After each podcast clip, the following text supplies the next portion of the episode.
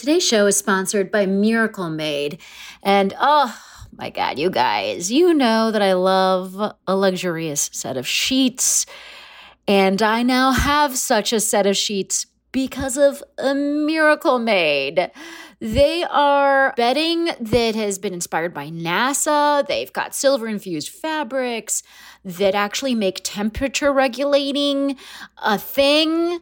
Uh, so you're not like getting too hot or too cold or whatever, you know, the whole thing that happens with your body's temperature losing its mind. Miracle Made helps with that. One of the little things that my husband particularly loves about Miracle Made is that it like doesn't have as much bacteria as regular sheets because of it's infused with this silver that prevents up to 99.7% of bacterial growth. So it leaves the sheets cleaner for longer. And then the thing for my husband is that it doesn't give him acne. which is like an issue for some people. But more than all of that, it's just luxuriously comfortable and delightful. And it has that cooling feeling while also being cozy. Very hard to achieve those two things at the same time. I mean, miracle made. Come on, well done. So here's what I think you should do. I think you should go to trymiracle.com slash fake the nation and buy some sheets today. And if you order today, you can save 40% off. Use the promo code Fake the Nation at the checkout, and you'll get three free towels and save an extra 20%. So there's just a lot of savings here, folks. Order today, you'll get 40% off. Use the promo code Fake the Nation. Go to trymiracle.com slash fake the nation. And Miracle's so confident in their product, it's backed with a 30-day money-back guarantee. So if you're not 100% satisfied, which I don't see happening, um, you'll get a full refund. Upgrade your sleep with Miracle Made. Go to trymiracle.com slash fake the nation and use the code fake the nation to claim your free three piece towel set and save over 40% off. Again, that's trymiracle.com slash fake the nation to treat yourself. Thank you, Miracle Made, for sponsoring this episode. This is a headgum podcast. Fake the Nation, episode 354. Hello, hello. This is Fake the Nation, where we kvetch about news, we harumph about culture, and where we gaze upon Ron DeSantis' fingers as they are dipped into vats of pudding. I am your host, Negin Farsad, and I can't say that I've dipped my fingers in pudding, but now that everyone's talking about it, I really want to. Today, we'll delve deep into an Am I the Asshole question. We'll also ask what happened with Tucker Carlson, whether Dianne Feinstein should leave, and how excited we should be about Biden's election announcement. And finally, how excited should we be about dogs who kill rats so that the rest of us can keep going to our favorite restaurants in peace?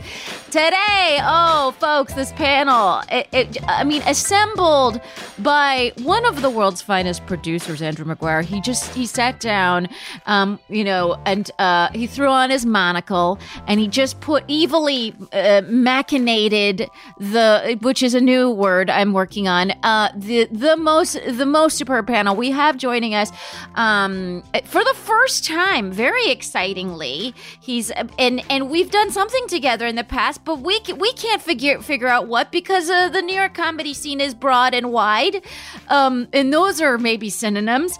Don't worry about it, folks. It is um, we have with us a writer, a comedian. He's got an Audible play called The Comedians that you can listen to, which you should do immediately. He is the wonderful Gabe González. Hey, Gabe. Negin, thank you for uh, ruining pudding for me uh, once again. there was a traumatic childhood memory, but this is bringing it all back. This is really wonderful. I mean, I would argue Ron DeSantis is ruining pudding for America, um, and I am but a messenger. But yes, I hear your point. the first of many things. Uh, and during the, the pudding trauma, I remembered what it was. Uh, we co hosted the Yes and Laughter Lab. I think the first year was uh, during the oh pandemic. my God that's right. It was another Zoom meeting. We are never fated to meet in real life. We, I know. I shall not breathe your air. um, all right. We are also joined now. This person, uh, he is a veteran of Fake the Nation. You know him. You love him. He's a comedian. He's he's a writer. Um, he's got a podcast that I've been on. It's so wonderful. It's called A Good Cry.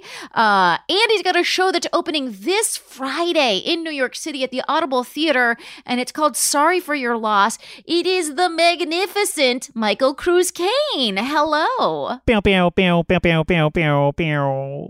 And he comes with his own sound effects. That's uh he, pre- he pressed a button. He's got a whole array of sound effects on a board over there. Wouldn't it be fun if that was all that I did the entire episode? Actually, no, it would not be. I wish you were that guy from that one movie in the 80s that did all of the sound effects with his mouth, whoever that guy was. yes, the Police Academy fellow. The I Police Academy about. fella. Yes, yes, yes. Um, who, who, if I believe we were 10 years older, we would immediately be able to summon that guy's name. Anyways, um, now before we get into the show, I would like to remind people that they can support this show by going to patreon.com slash Negin Farsad. We just posted a really fun episode with Todd Barry and Ivy Lee about friendship decluttering. Is it a rule? Is it a rite of spring or a dick move? I don't know. We get into it in a really fun bonus episode. You can access such bonus episodes by subscribing to the Patreon. That is patreon.com slash Negin Farsad. Um, for as little as four dollars a month, you get free episodes of the show, and there's um, other tiers after that. And and uh, and right now, you may be enjoying additional episodes of Fake the Nation in the form of Succession recaps that drop on Monday. So maybe you're getting two a week. And maybe you want to just uh, formalize that enjoyment with a Patreon subscription. So again, you can do that at patreon.com slash Negin Farsad. Now let us get into it with topic number one.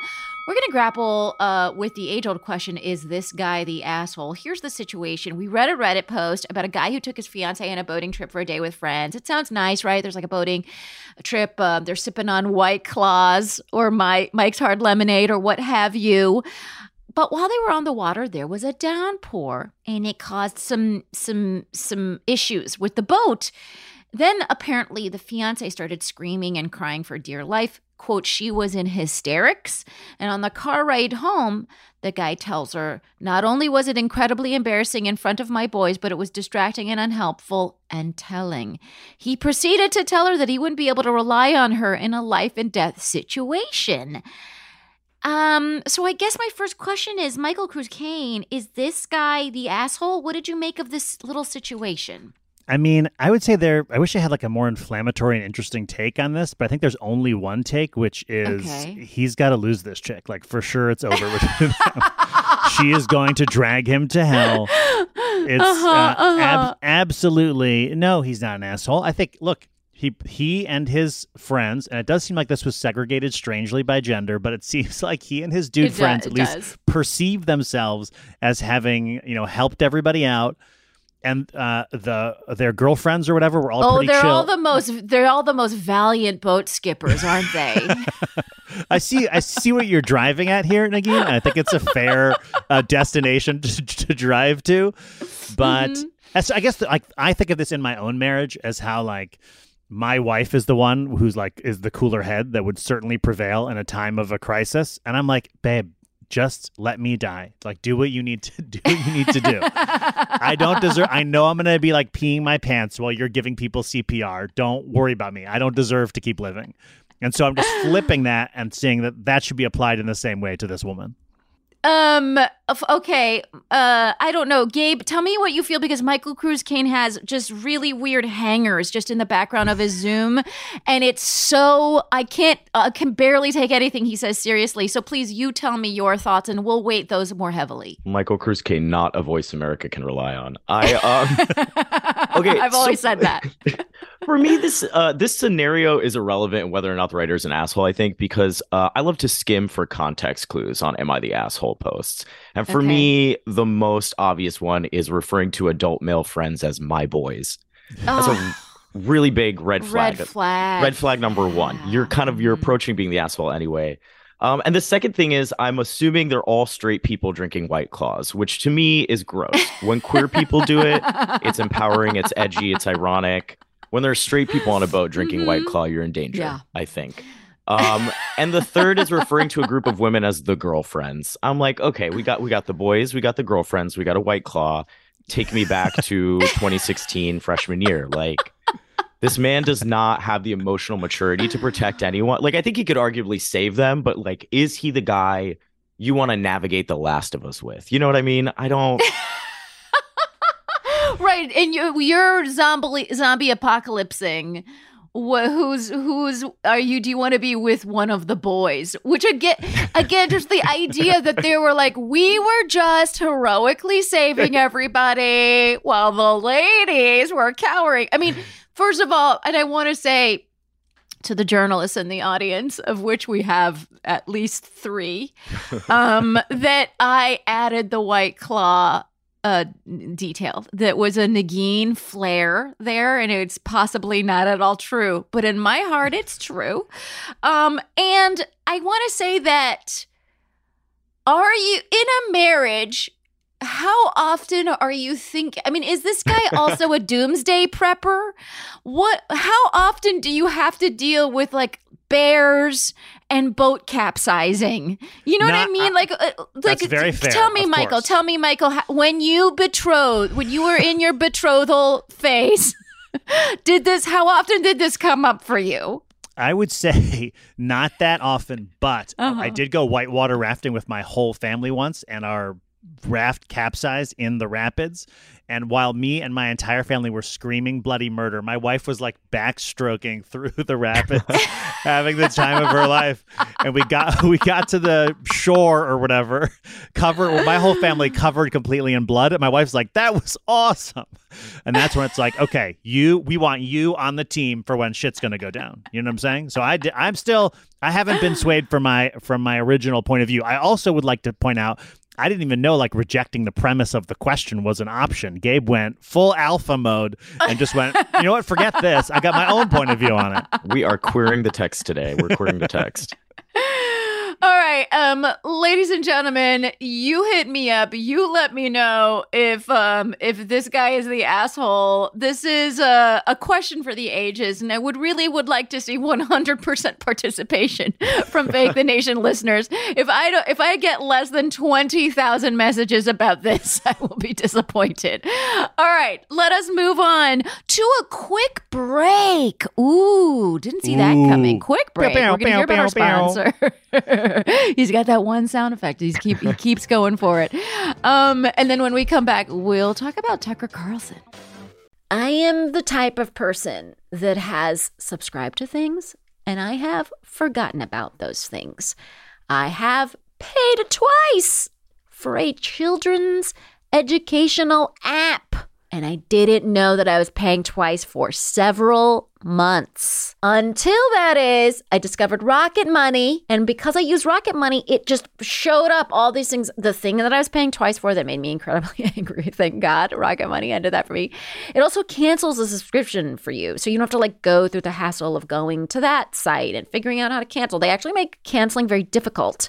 I don't know if any of you have had the experience, but I have been on a like a roundabout eight exit nightmare trying to unsubscribe to something before. Rocket Money eliminates that hassle. It also alerts you to an increase in subscription price. And this is something Rocket Money did for me. It negotiates a lower price for something you already subscribe to. So, like for my cable bill, it got me a lower price. And I was very happy about that. Nearly 75% of people have subscriptions that they've forgotten about, which makes me feel better because I'm one of them. But it makes me feel terrible because what are we doing? Losing that money. Uh, I don't want to waste that money. And I know you don't want to waste that money. If you struggle with these kinds of purchases, if you struggle with finances in general, Rocket Money will help you with the budgeting, help you track your expenses, help you, like I said, cancel those unwanted subscription. It's a personal finance app that finds and cancels unwanted subscriptions. It monitors your spending. It helps you lower your bills so you can get back to saving. I mean, me and my husband have been on the warpath, and Rocket Money has been a really big part of that. It has over 5 million users with over $500 million in canceled subscriptions. The average member has saved up to $740 a year using the app's features, which is, I mean, that tracks for me. So stop wasting money on things you don't use. Cancel your unwanted subscriptions. Go to rocketmoney.com slash fake the nation. Again, that's rocketmoney.com slash fake the nation. Save the money at rocketmoney.com slash fake the nation. Achieving a gorgeous grin from home isn't a total mystery with Byte Clear aligners. Just don't be surprised if all of your sleuthing friends start asking, What's your secret? Begin by ordering your at home impression kit today for only $14.95. Byte Clear aligners are doctor directed and delivered to your door. Treatment costs thousands less than braces. Plus, they offer flexible financing, accept eligible insurance, and you can pay with your HSA FSA. Get 80% off your impression kit when you use code WONDERY at Byte.com. That's B-Y-T-E dot com. Start your confidence journey today with Byte.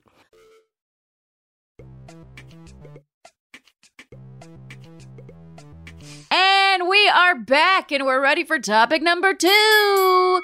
So, Tucker Carlson, Fox News' highest rated host, is out of a job. He was abruptly fired on Monday. On Friday's broadcast, he bid his listener adieu in the original German, as he's known to do. And he told viewers he'd see them on Monday, but joke is on that be bow tied motherfucker because he was dumped and dumped hard. And here's my favorite detail about the firing Don Lemon was also fired from CNN on the same day, and they both hired the same lawyer. Like, what do an oh. avowed conspiracy theorist and possible white nationalists and misogynists have in common with a black gay anchor? their lawyer. Their lawyer is what they have in common. So we're, you know, maybe we're not a divided nation after all. Um, all right. So let's dig in, Gabe, on the specifically Tucker side of things. Why do you think this happened? Yeah, this lawyer news is is new to me. I love that nothing unites people like class. The wealthy will always be past it. I love it. Um, I, I, I mean, I think you know, I think some folks are really excited about this, and and they forget that this slot used to belong to Bill O'Reilly. So it's like the 8 p.m. slot on Fox is just a very twisted, uh, racist starfish with white nationalist beliefs. You cut off a limb, Mm-hmm. a new Tucker grows back. So I don't know if I have much hope for the future. I am really relishing in a lot of the um a lot of the gossip or rumors around why he got surrounded. My favorite of which uh is that Rupert Murdoch's ex just really loved Tucker Carlson. Uh, and that was the primary motivation for uh, kicking him off the network. I think the more I watch Succession, Oh, the more that's that funny. seems. I, I haven't heard that one. That one's crazy. Oh yeah, apparently they used to have like dinners together and she was like highly religious and Tucker Carlson was super into it. I mean there are a thousand reasons why Tucker Carlson shouldn't be on the air, but I think I think she believed that he one, was a yeah. messenger from God. It was something Yeah, like that sure. explicit. It wasn't just like I like I like him. It's like I think he speaks directly for the Lord. from the mouth of babes, an 11 year old, 40 year old man. uh, Michael Cruz Kayne, why why was the voice of the Lord um, fired from Fox? Well, I, I mean, it seems like I, I would like to think it's part of this Dominion thing. I, I, I don't know. Like, we, don't know all the terms of the settlement, but it would be nice if at the end of it they were like, "We do want all the money, and also you gotta let that one guy go. The one guy's got to stop." And and Rupert Murdoch was like, "Okay, fine," but probably it's because like of what Gabe was talking about, and also that in I think a lot of the documents that they were able to uncover in the process of discovery that they found that Tucker was talking shit about a bunch of Fox executives, and all the executives were like, "Actually, how about fuck you instead?" So that that's my guess. I mean, I also, yeah, I think that's super salient. Um, also, he's got a lawsuit from a woman named Abigail Grossberg? um, Grossberg, uh, thank you. Couldn't find the note, and she is is suing him because uh, he's apparently created a really toxic uh, workplace environment for women in particular. And there's just like umpteen examples of him being using the c word, and the c word stands for cunt. By the way, um, I feel like I can say it.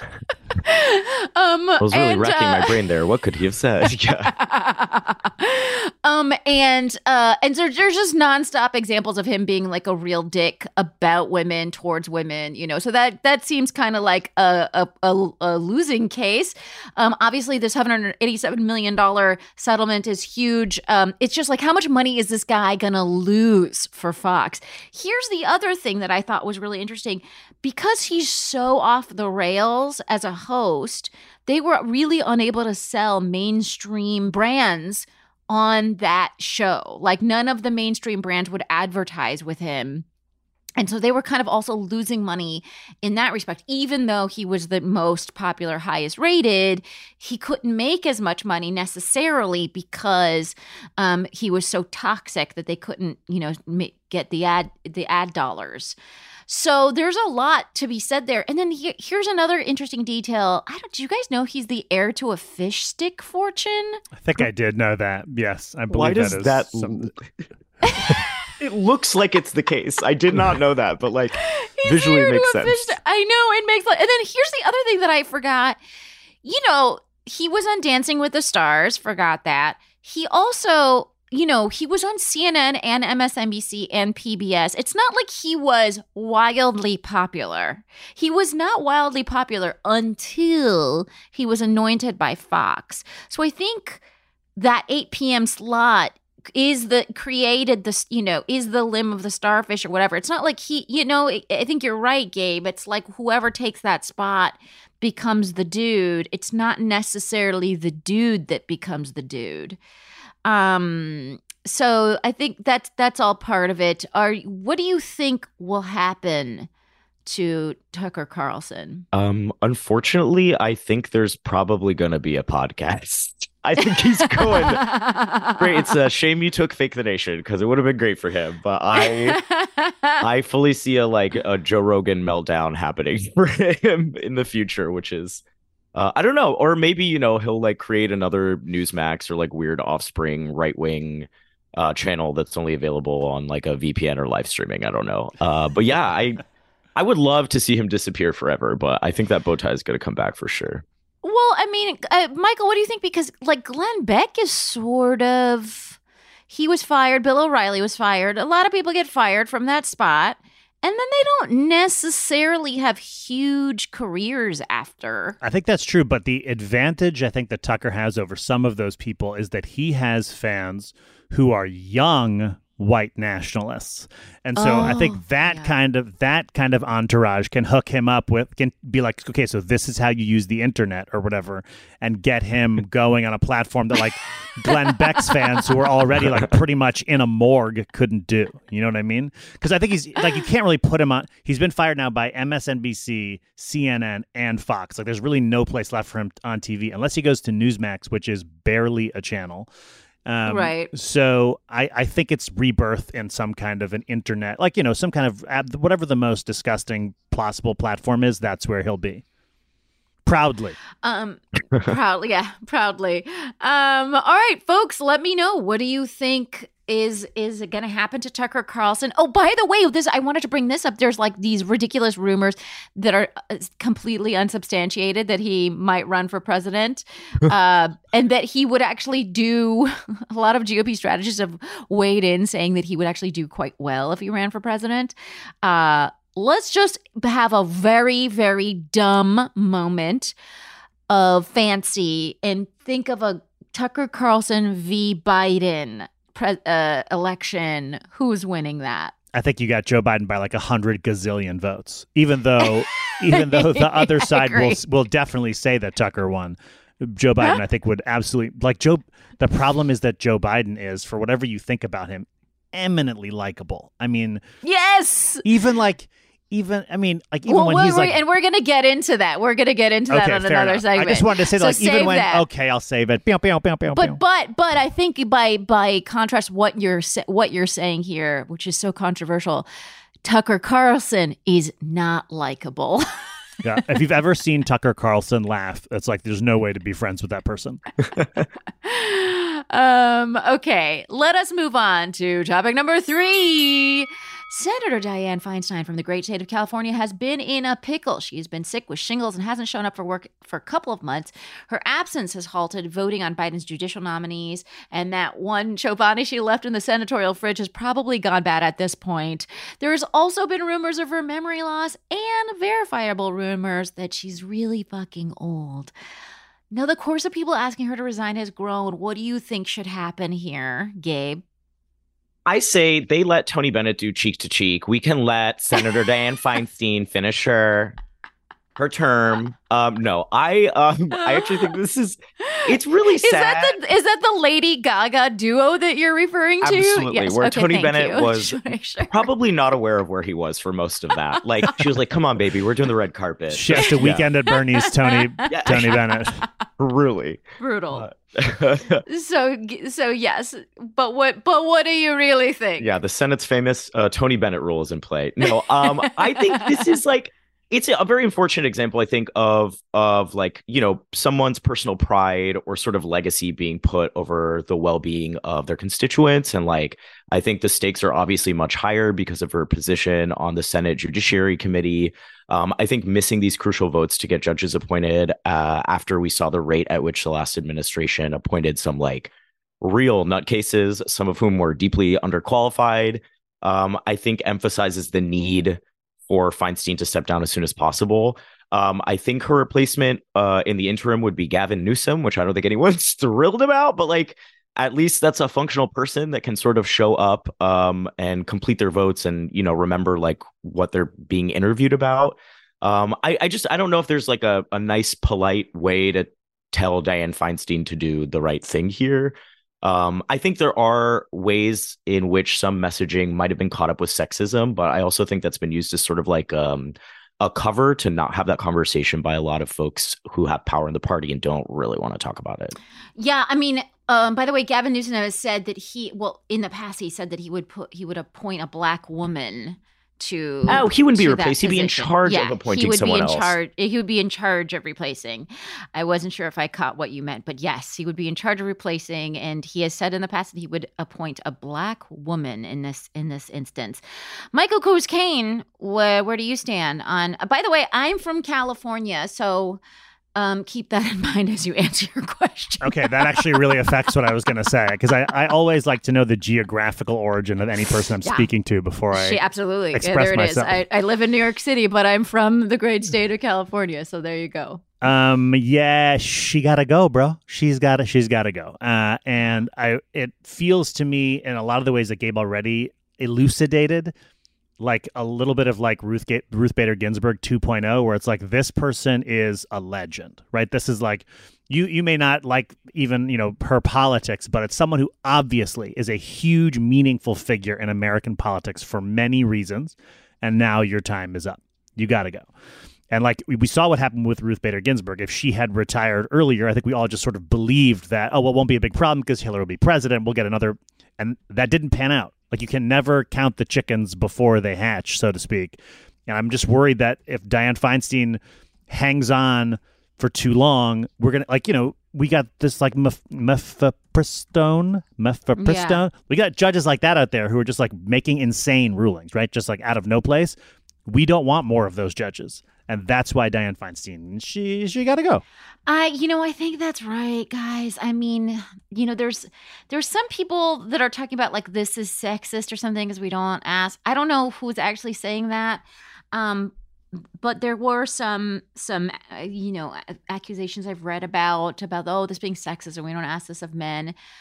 If we did, you know, sure we didn't ask this of Strom Thurmond or whatever. We should have. What a what a fucking mistake it was not to ask this of of everyone. I mean, we may be asking this of Chuck Grassley, like he's also eighty nine. Um, this is there's a minimum age to join the Senate, and it's thirty years old, I believe.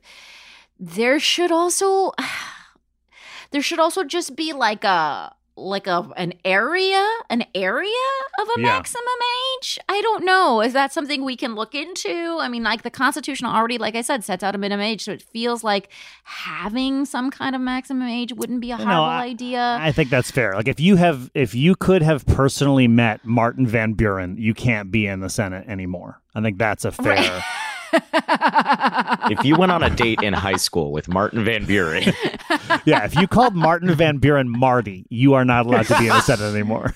and then and then the other thing is like look i i you know m- m- she's much older than my dad but like i think of my dad and like okay he's still working and he's fucking totally with it and awesome and great and you would never look at him and and think like that guy should stop working but then there's like i have an uncle who's like in that age bracket who i'm like oh he should definitely not be working. You know what i mean? There's also like a, this is also a case by case basis because some people uh, age beautifully and um and without any issues and then some people don't. And i mean that's just what's going on here. Like and some people are going to have memory loss and some people are absolutely not going to have that. And so I think it's also a little bit of a case by case basis. Um, and there should, I feel like, be some kind of legislation that puts guardrails around this situation that are humane, that are gracious, that let the people kind of retire and resign with dignity, and without this being a part, a big part of the news cycle in this weird, horrible way. Because I don't, because you're right, she's a legend, and this is besmirching that legendary status. She's getting besmirched. She's doing the self smirch. She's doing a self smirching. That's right. Um, I like now what you here- said, though. here- I'm sorry. I'm talking way too No, much. It's yeah. your show. You go. no, no, say, say. I like what I you said. I like that how that sentence started. So I definitely want to hear the end of it. I was just going to say that I really liked what you said about there being some kind of a gentler way to move people out. I like in my mind, it's just like before you walk into your office, that there's like a little captcha where you have to like identify all the pictures with cars in them, and if you can't do it, it's like you don't work here anymore. I like, yes, yeah. By the way, those captures I fail them like routinely because I go in through some kind of existential crisis mode when I'm answering them. Like I'm like, I kind of see the corner of an object there. Could that be a car? And like I go into a whole thing and I overthink it. So, anyways, um, let's also, you know, let's do something about captcha is the other, I think, conclusion to this segment. They'll show you a hot dog, ask if it's a sandwich. I got a jet ski and I was like, is this a boat? I don't know. Like it really I know. It'll really I know, mess I you know. up. No, it's it'll mess you up. Here's a question for you, Gabe. Before we leave this topic, John Fetterman, who's a 53 year old and just spent the last six weeks uh, missing Senate votes because he was re- receiving treatment for depression. Yeah, where is he in this spectrum of things compared Yeah, I to mean, I think it's totally reasonable that you know some legislators are going to be out for um, health reasons, right? I think uh, Feinstein's position in the Judiciary Committee, and I think her like kind of inability to make cognizant statements sometimes in press interviews, or to me are like the biggest kind of red flags here. Um, I think it's going to be, you know, obvious that, um, you know, someone at any age is going to have to leave work for health reasons, right? Like we all understand that. It just happens to be that if you're a senator, your job is like really important and a lot of things are on the line. And if you're part of the Judiciary Committee, your job is even more important. Um, so I don't think we saw like sort of basic uh, government procedure grind to a halt during Fetterman's time away as we saw during Feinstein's. So I think we have to consider like the stakes and the context a little bit more. And also the fact that Fetterman, you know, obviously is younger, was recovering from a stroke, still got out there and did interviews uh, during that recovery, which was kind of wild and not something that I think he needed to do, but sort of wanted to do. Um, but yeah, I think it really just depends on the context and, and the stakes because there there's a lot at stake right now. I think Um, sounds vague absolutely, and, and I ominous, think- but and and one of the things that I thought is sort of relevant here is that there's obviously been old people in the Senate and the House forever, and it's something that we've we've probably had to deal with before. The I think a big difference, for example, with Strom Thurmond or in, in, in people earlier than that, is that the media wasn't as ubiquitous. So I think it Mm. was easier for those people to sort of hide their age um, from the citizenry in a way that it's like not possible, not as possible anymore. Um, there's a lot more coverage of these people. There's just a lot more constant demand of what they're doing, where they are, and uh, it just wasn't like that back in the day. And so that's another reason why this is a little bit why things are different now, and um, and we should you know kind of em- embrace it. We're not putting that genie back in the bottle. Like we can't pretend like Roosevelt wasn't paralyzed. You know what I mean? So, all right, let us move on to topic number four. Oh my God, folks, there's four topics uh, in one show. What is happening to Fake the Nation? Folks, we're just doing things a little bit differently today, format wise. Don't freak out. But speaking of old people, the Biden campaign has officially been launched. There's a Ghazi video with filters letting us know that he's fighting for the soul of America. There's a secretly incredible record for him to run on. He was given a COVID economy in a country that was shell shocked from four years of Trump. And honestly, he's done more than anyone anticipated. But folks, on the downside, he is really old. Uh, so Michael Cruz Kayne, what's your position? I mean, you kind of got to vote Joe because I know this is the most exciting reason, but who else are you going to vote for? I think Who like you gonna vote for? I think uh, he's Ma- just Marianne Williamson. yeah. And look, look, I, there are things about Marianne Williamson that I really find delightful, but I just don't think. And I, I know this is this is an argument that I hate, but it feels so true. There is no other electable person in the Democratic Party at this point. Like we haven't cultivated any other people to come up behind Joe and take the mantle from him. I think there was some hope that that would be Kamala Harris, but I don't feel like that's someone who has asserted herself on the national stage in a way that people would vote for her in the way that they vote for Joe. And part of the thing that helps with Joe is that old racists who are on the other side are still like, well, you know, of all the people who would advocate things that I think will send the entire nation to hell, at least that one looks like me. And I do think, as cynical as it is, Mm, that helps. Not to mention the fact, as you've already said, he has been a pretty good president. Like whether, I oddly. yeah, and maybe truly he is just like lying in the basement playing pinochle while while his staff does everything. but that's fine. Like they've been able to accomplish a decent number of things. So if it's four more years of that, I think you know a, a younger me is like the only possible candidates are Bernie Sanders and Elizabeth Warren, and everyone else can die. And I think as I get older, I'm almost 22 now. I start to change my perspective on like you know well what is like really practical and Joe Joe Biden winning is an exceptionally practical prediction. I mean, absolutely. And listeners to the show know that I cried when uh, Elizabeth Warren dropped out of the race. Uh, we were recording when we found that out. And uh, so I'm with you on the like visions of uh, of these progressive candidates, and oh my god! But the interesting thing about Biden too, and I wonder what you think, Gabe, is like I sort of expected an a more of an old school dude walking into the White House, but he's been oddly like progressive on things, or like you know, and and on the right side of like the trans issue and on the right side of all of uh, the women's issues and he hasn't like been sort of mealy mouthed about any of those things um and so i think eh, he's far more progressive than I, than any of the other 80 year olds out that i know a very high Um, bar, yeah, right, yeah. Classically. Um, no, I don't know. But you know what I mean? Yeah, it's. I think he's trying to be a safe choice, right? I think he's doing what we see a lot of establishment Democrats do, which is sort of say the right thing, and then sometimes when you look at policy, you're like, okay, that doesn't quite match up, but like we're really glad you said it. Like, you know, I think a topic I've been hearing a lot lately is that I think uh, it was something like in the first two years, the Biden administration outpaced the Trump administration of approving like gas and oil drilling, despite trying to like strengthen the EPA and and be more progressive on on climate change and policies like that. So I think if you like, you know, pick a little bit, it's like, yeah, we're as excited as we might be for like a bowl of oatmeal right now, but it's like the options are like oatmeal or like a steaming pile of dog poop. So you gotta take the oatmeal, man, because it's gonna taste better comparatively. but I do think on social issues, he's definitely been better than I thought. You know what I mean? For sure, especially when it comes to voicing support for LGBTQ people and making sure he's trying to appoint folks that would would protect uh, LGBTQ rights and, and other civil rights.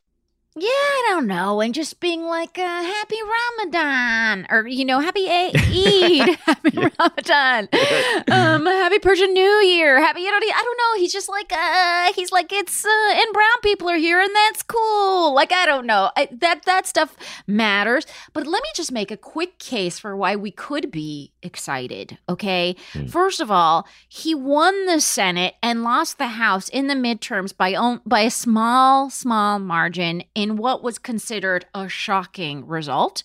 He passed the CHIPS Act and the infrastructure bill. Both of those were bipartisan. Both of those are jobs bills. Essentially, he's talking about bringing um, factory jobs back, union jobs back, and those bills are actually making that a possibility. Th- those aren't hollow terms there. And then he's also um, it did the Inflation Reduction Act, which was another bipartisan bill, which is one of the biggest climate bills in history that also it, uh, reduces prescription drug prices. These are, I mean, this is kind of wild. And I'm going to say something that I think is maybe most important of all. The emotional health of the country is better. It is better, right? Even, I would argue, even for people who hate Biden. I, I don't think they realize that they're not like thinking i know because i there's there's some trump people in my um like kind of extended family and they're not like thinking about politics as 100% of the time that as they were during the Trump administration. So even for them, people who did not vote for Biden, I think like have been able to kind of simmer down. Um and so I think he's just better for the emotional health of the country and that's remarkable. Michael Cruz Kayne, is that a crazy pep talk to America or does that make sense? No, I don't think so. I think like you know, every he has a, a long list of achievements. He um also like what Gabe was talking before about drilling, etc. I think like we just have to be aware of the fact that everyone will disappoint you. Like no one, no candidate is going to do all the things that you want them to do, no matter what their goals are. So I think like you can get hyped about Joe Biden, especially because he's going to run against a guy he already fucking smashed. So it's like it's so proven. It just feels like it's uh, it's obviously the way to go. And like you see the other candidates that are coming out right now, it's Marianne Williamson, it's RFK. It's like these are people that ab- ab- stand absolutely zero chance. There's no reason to elevate them. It only hurts. Let's just go Joe all the way. Go Joe I- all the way. I will say, I do Gabe? hope he's elected, if only out of concern, because I think if he loses, he'll have to be ritually sacrificed on CNN, and then we will watch Kamala Harris and Pete Buttigieg feast on his corpse on live TV, and I don't want to see that. You know, Yeah, it's a that. really it's a Hunger Games situation over here, and uh, nobody wants to see that live. All right, folks, tell me how you're feeling. Um, the th- I'm enth- I'm th- enthusiastic. Um, Gabe is you know doesn't want to see a ritual sacrifice, and Michael Cruz Kayne is like, let's just not deal with the riffraff. Where are you? Tell me on all of the social medias that all three of us are on, undoubtedly. All right, now let us move on to topic number 47. Oh my God, how many topics is she doing in one show? People who've been listening to this for like seven years are so confused. Let's get into it. We're going to talk about rats. Okay, so there's there's a dog. There's dogs. There's a team of dogs in DC. not Paw out- Patrol. No, There's a team of animated dogs running rampant on the streets of DC. Here's the thing they're literally going out um, on the weekends to kill rats. Um, there's like rat terriers, which uh, is a brand of dog that I'm hearing for the first time. I didn't know that that was a thing, but they're called rat terriers. Um, and they're doing it because there's just too many rats in DC. P.S. There's too many rats in New York City as well. Um, I read somewhere that the Northeast is like referred to as a rat megalopolis. Uh, and so we have like more rats than anywhere in America, uh, not to brag.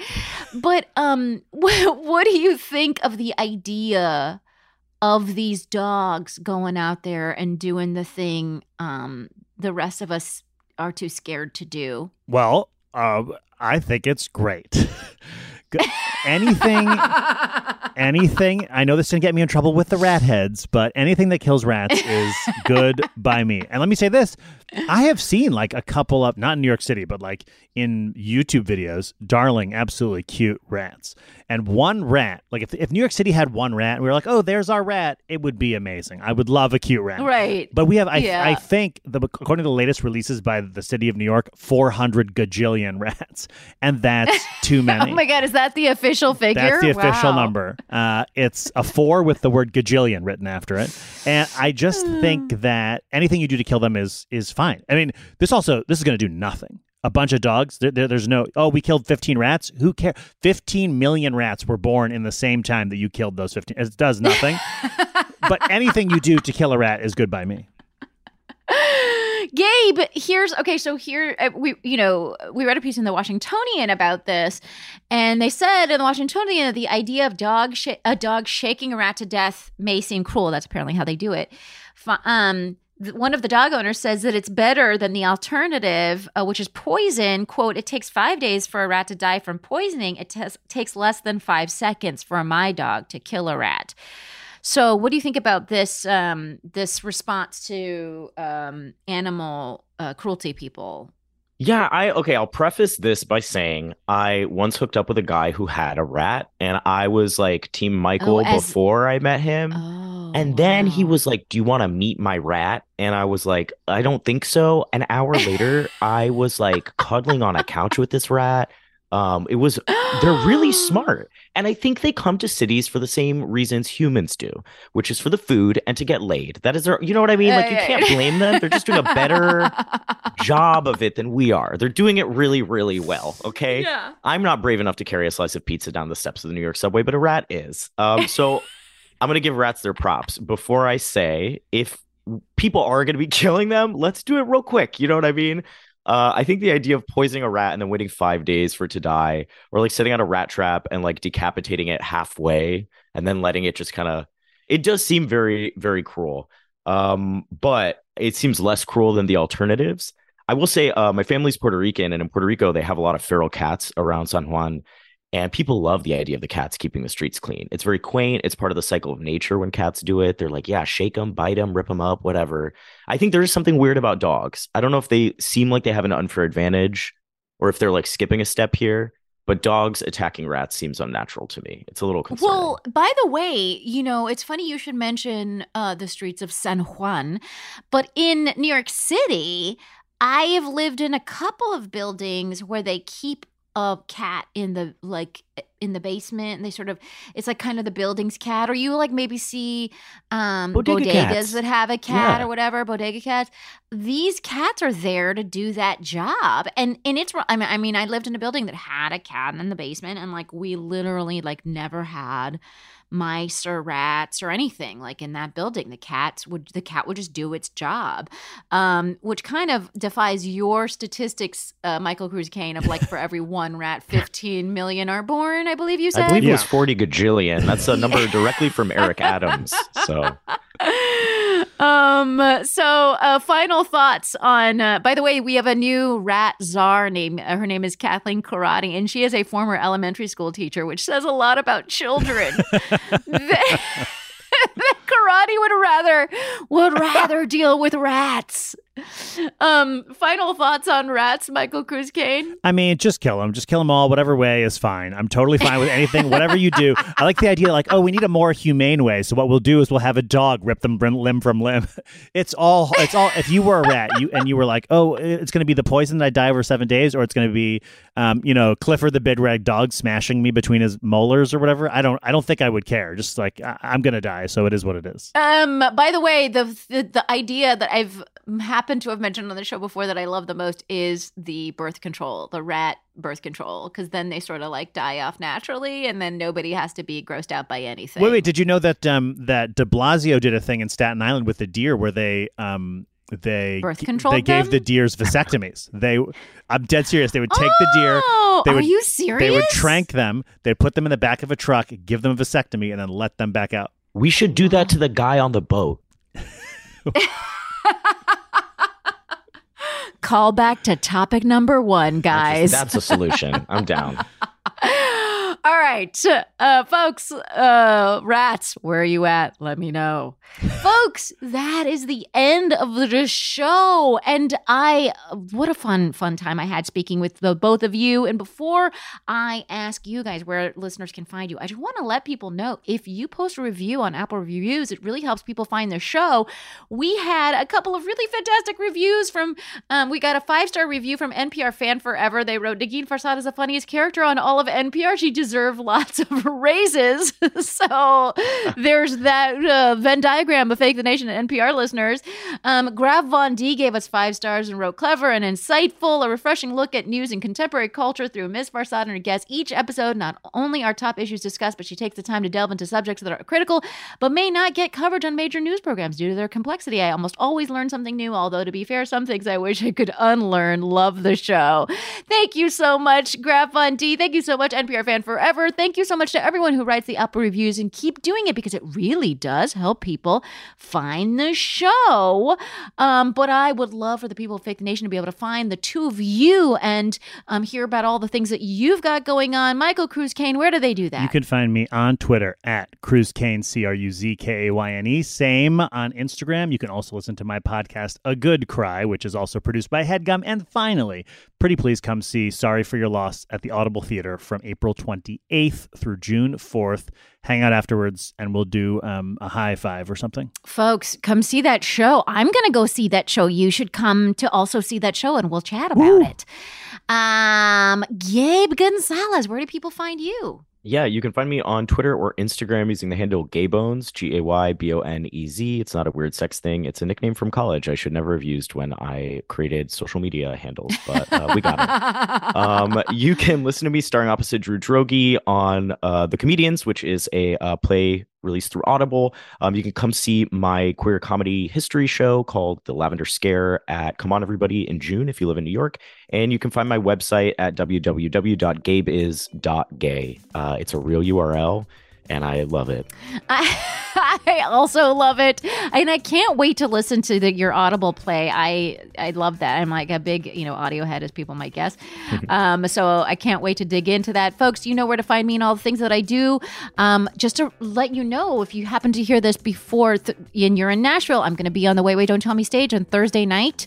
Um, this podcast drops Thursday morning, so if you get this in time, Thursday night I'm going to be on the Wait Wait Don't Tell Me stage, um, taping an episode. Uh, you can uh, see me there. There may still be tickets left, hopefully. Otherwise, tune in uh, to NPR over the weekend and you will catch me there. And don't forget, we have Succession on Monday, Succession recap, and uh, and we just have some phenomenal uh, guests planned for you. So keep tuning in to Succession recaps.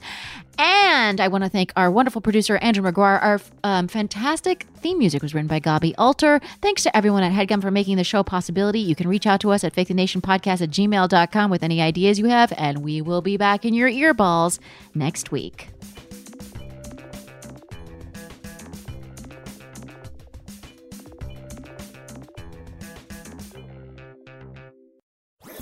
That was a headgum podcast.